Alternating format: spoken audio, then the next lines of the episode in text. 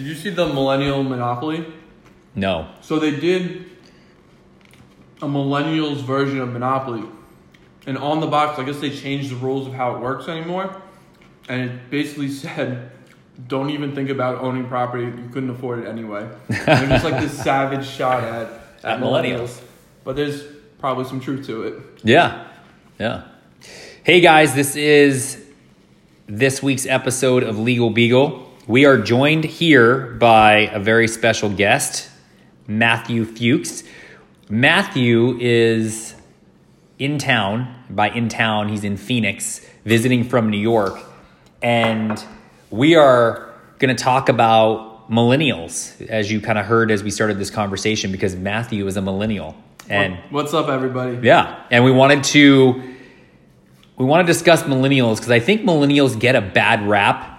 I'm not a millennial, so I I can't speak for millennials. We're gonna let Matt speak for millennials today. So the entire millennial group is on your shoulders right now. That's, that's all me, right? I get Yeah. to decide their fate right now. Yeah. So t- let's start off with this.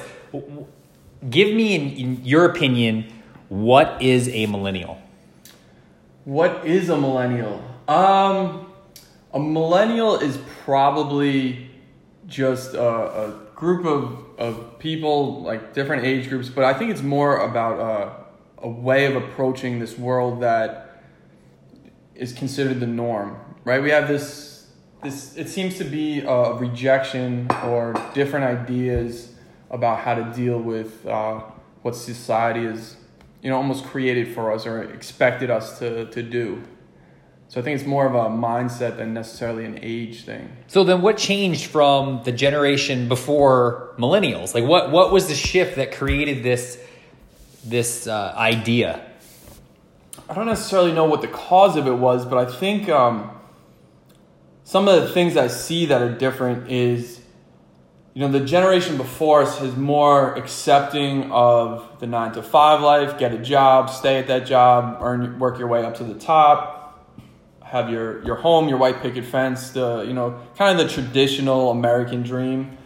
Uh, I think the millennials see life a little bit differently. Um, they want to enjoy enjoy more of their time, um, maybe use their money a little differently, not necessarily looking to be so grounded to one location. They want to be able to travel definitely more.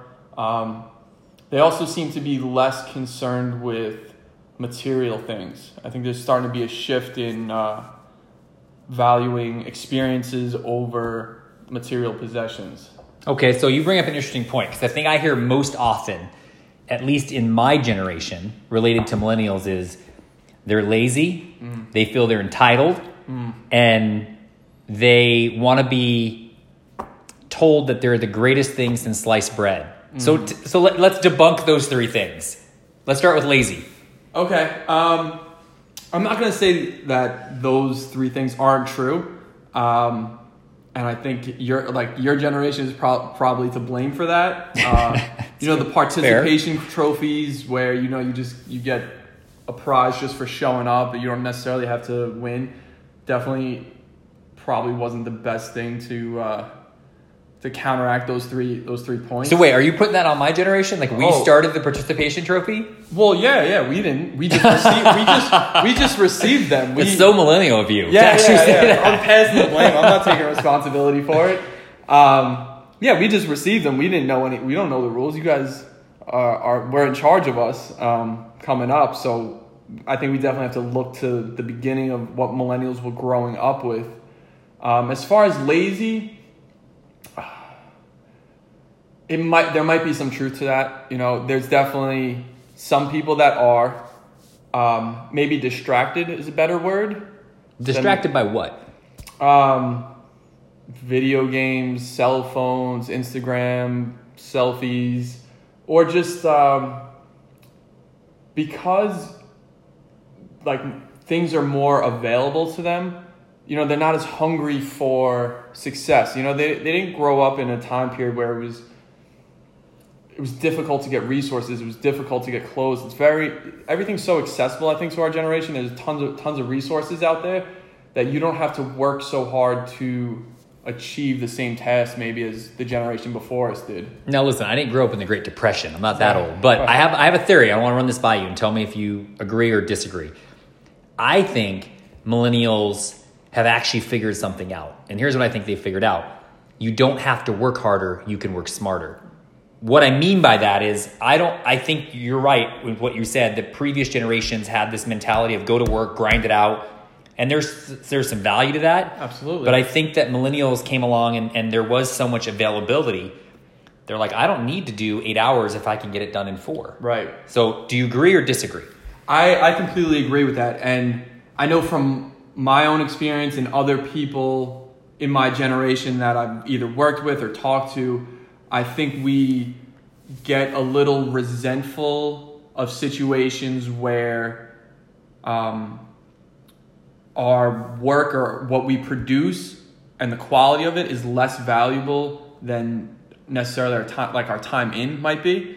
Um, I've come up with a lot of situations where people who are younger or have less time in but are better qualified are getting overlooked or that's almost getting discredited.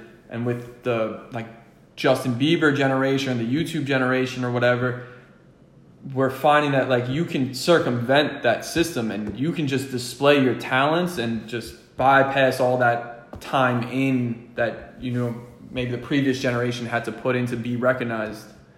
Okay, so let's talk about recognition because that wasn't one of the other big issues. And I hear this from a lot of people. So, you got to help me with this one. Millennials always need to be told how great they are. Yeah. Is that is there any truth to that or do, how how do you frame that?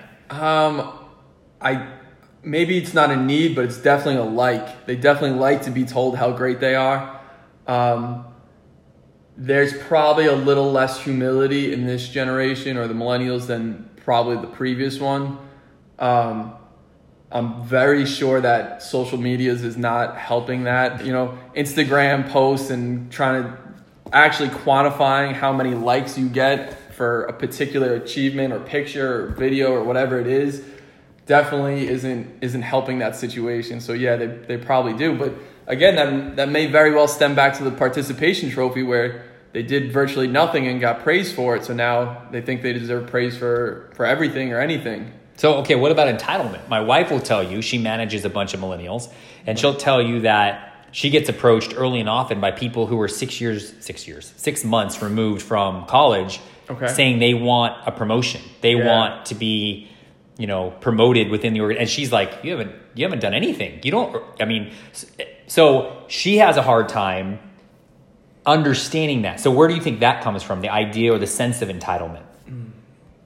I think part of it is the generation before us, like like I mentioned earlier, sh- probably struggled to get whatever success they got, um, and naturally they want better for their kids, which would be the millennials.